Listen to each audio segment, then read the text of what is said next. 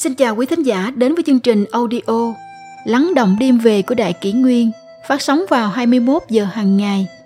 Đại Kỷ Nguyên hy vọng quý thính giả có những phút giây chiêm nghiệm sâu lắng sau mỗi ngày làm việc bận rộn.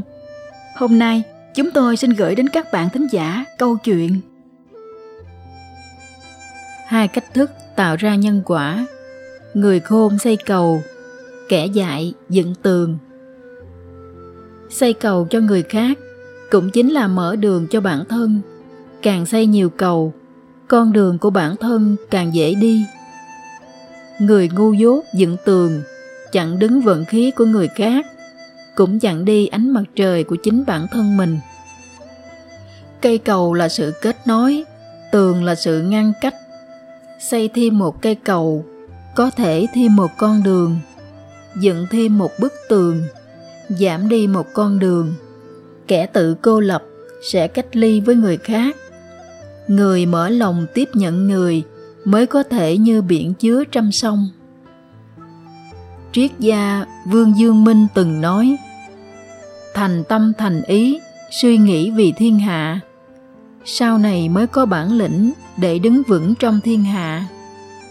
Dưới góc nhìn của vương dương minh, điều quan trọng nhất chính là chữ chân thành chỉ có sự đối xử chân thành, thì con đường nhân sinh mới có thể rộng rãi, khoan thai.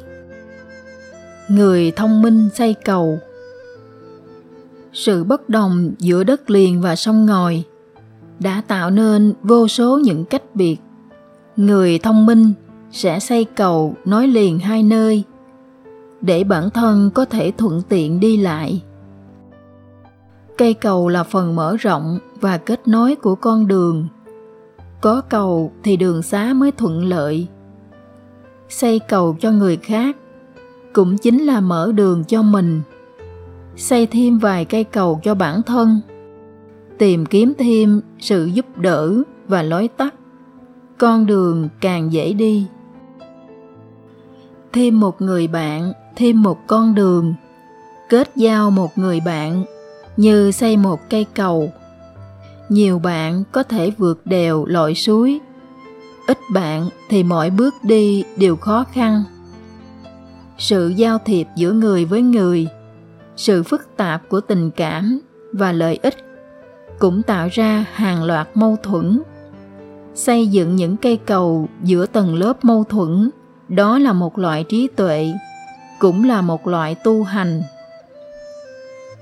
Vương dương minh khi vừa đến long trường bị người địa phương tấn công.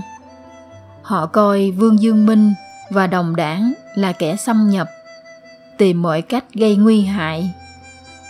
Nhưng ông không oán hận vì điều đó. Ngược lại còn giúp đỡ người địa phương xây nhà cửa, chỉ dẫn họ đọc sách, làm nông. Những người này trước giờ chưa từng gặp quan viên nào thân thiện như vậy, mau chóng trở nên thân thiết với Vương Dương Minh. Sau đó, Vương Dương Minh sáng lập tâm học, bắt đầu truyền đạo. Họ trở thành những tín đồ trung thành nhất của Vương Dương Minh, tuyên truyền khắp nơi, truyền bá học thức và nhân đức của ông. Học thuyết của Vương Dương Minh tạo ra được một làn sóng ở Quý Châu, cũng một phần do công lao của những người này. Cũng vì lý do đó, danh tiếng của Vương Dương Minh ngày càng tăng lên, mới có được cơ hội xuất sơn. Phật gia thích nói về nhân quả, nhưng những gì mọi người nhìn thấy đều chỉ là thiện có thiện báo, ác có ác báo, mà không thấy được phúc duyên mà mỗi người tích góp trong cuộc sống hàng ngày. Bồ tát giảng nhân, phàm nhân giảng quả, cao nhân thực sự càng phải coi trọng nhân. Vương Dương Minh nói, khắp nơi đều là thánh nhân. Dù là quan viên, học giả, tiểu thương, vân vân, trong mắt của ông đều là người tốt. Ông luôn cố gắng hết sức dùng thiện ý để đối đãi với mọi người. Mà sự báo đáp dành cho mỗi người đều đến từ những điều vụn vặt trong cuộc sống hàng ngày có những người gặp phải khó khăn, luôn có quý nhân lập tức đến tương trợ.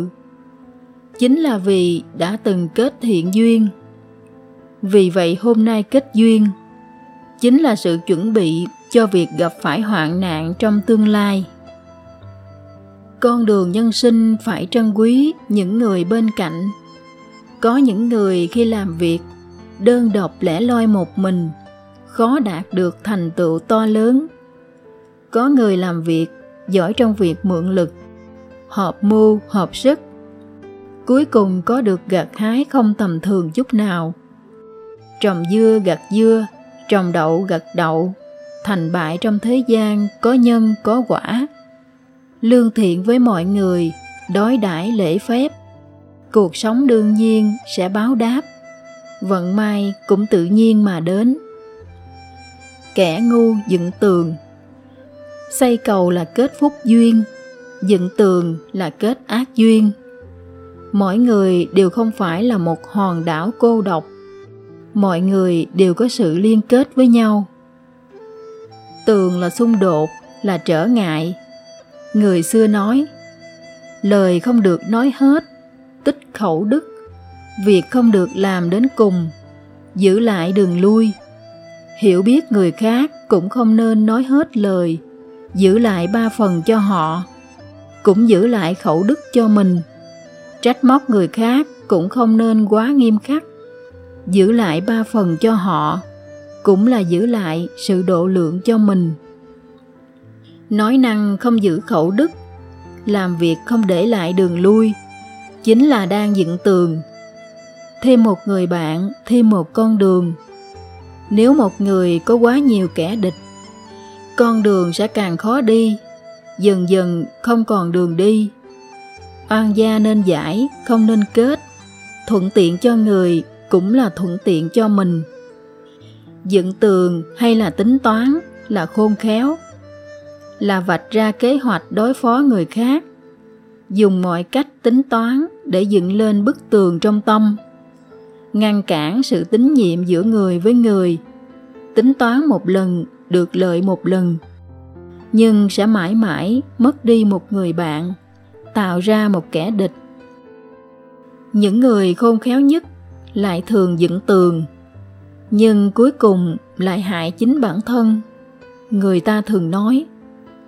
Từ trước đến nay, người rước họa vào thân, đa số là những kẻ tự cho mình thông minh rất ít thấy những người chân thật, chất phát gặp phải tai họa. Con người e rằng không thể thông minh đến cực điểm. Đây chính là lý do tại sao họ ngu ngốc. Có một vị thiền sư đến làm khách ở một nhà phú ông. Phú ông than phiền rằng bản thân không có bạn bè. Thiền sư và phú ông nói chuyện một hồi. Hiểu được tâm thái của phú ông, liền chỉ ra cửa sổ nơi đó rèm cửa đóng kín. Phú ông không hiểu nghĩa là gì.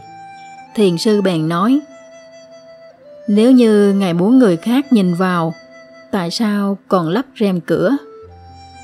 Nếu như ngài không muốn người khác nhìn, tại sao còn làm cửa sổ? Phú ông trầm ngâm, bèn hỏi lại, vậy tôi nên làm thế nào? Thiền sư nói ngài nên để người khác nhìn vào. Phải thường xuyên kéo rèm cửa sang một bên. Rèm cửa mãi không mở ra, cũng thành một bức tường. Thành tường trong tâm, ngăn trở sự thấu hiểu lẫn nhau, giảm đi cơ hội trở nên thân mật. Phó lôi từng nói, một người chỉ cần chân thành có thể khiến người khác cảm động. Dù rằng người ta có thể nhất thời không hiểu sau này sẽ hiểu. Trong cuộc đời tôi, khi làm bất cứ điều gì, điều đầu tiên là phải thành thật, điều thứ hai là phải thành thật, điều thứ ba cũng là thành thật. Tính toán càng nhiều, càng khiến người khác nghi ngờ. Thay vì dở thủ đoạn, chi bằng hãy quang minh chính đại. Chỉ cần chân thành và khiêm nhường, giữa người với người sẽ không bao giờ xảy ra vấn đề to tát xây cầu cho người khác cũng chính là mở đường cho bản thân càng xây nhiều cầu con đường của bản thân càng dễ đi. Người dại khờ dựng tường, chặn đứng vận khí của người khác, cũng chặn đi ánh mặt trời của chính bản thân mình.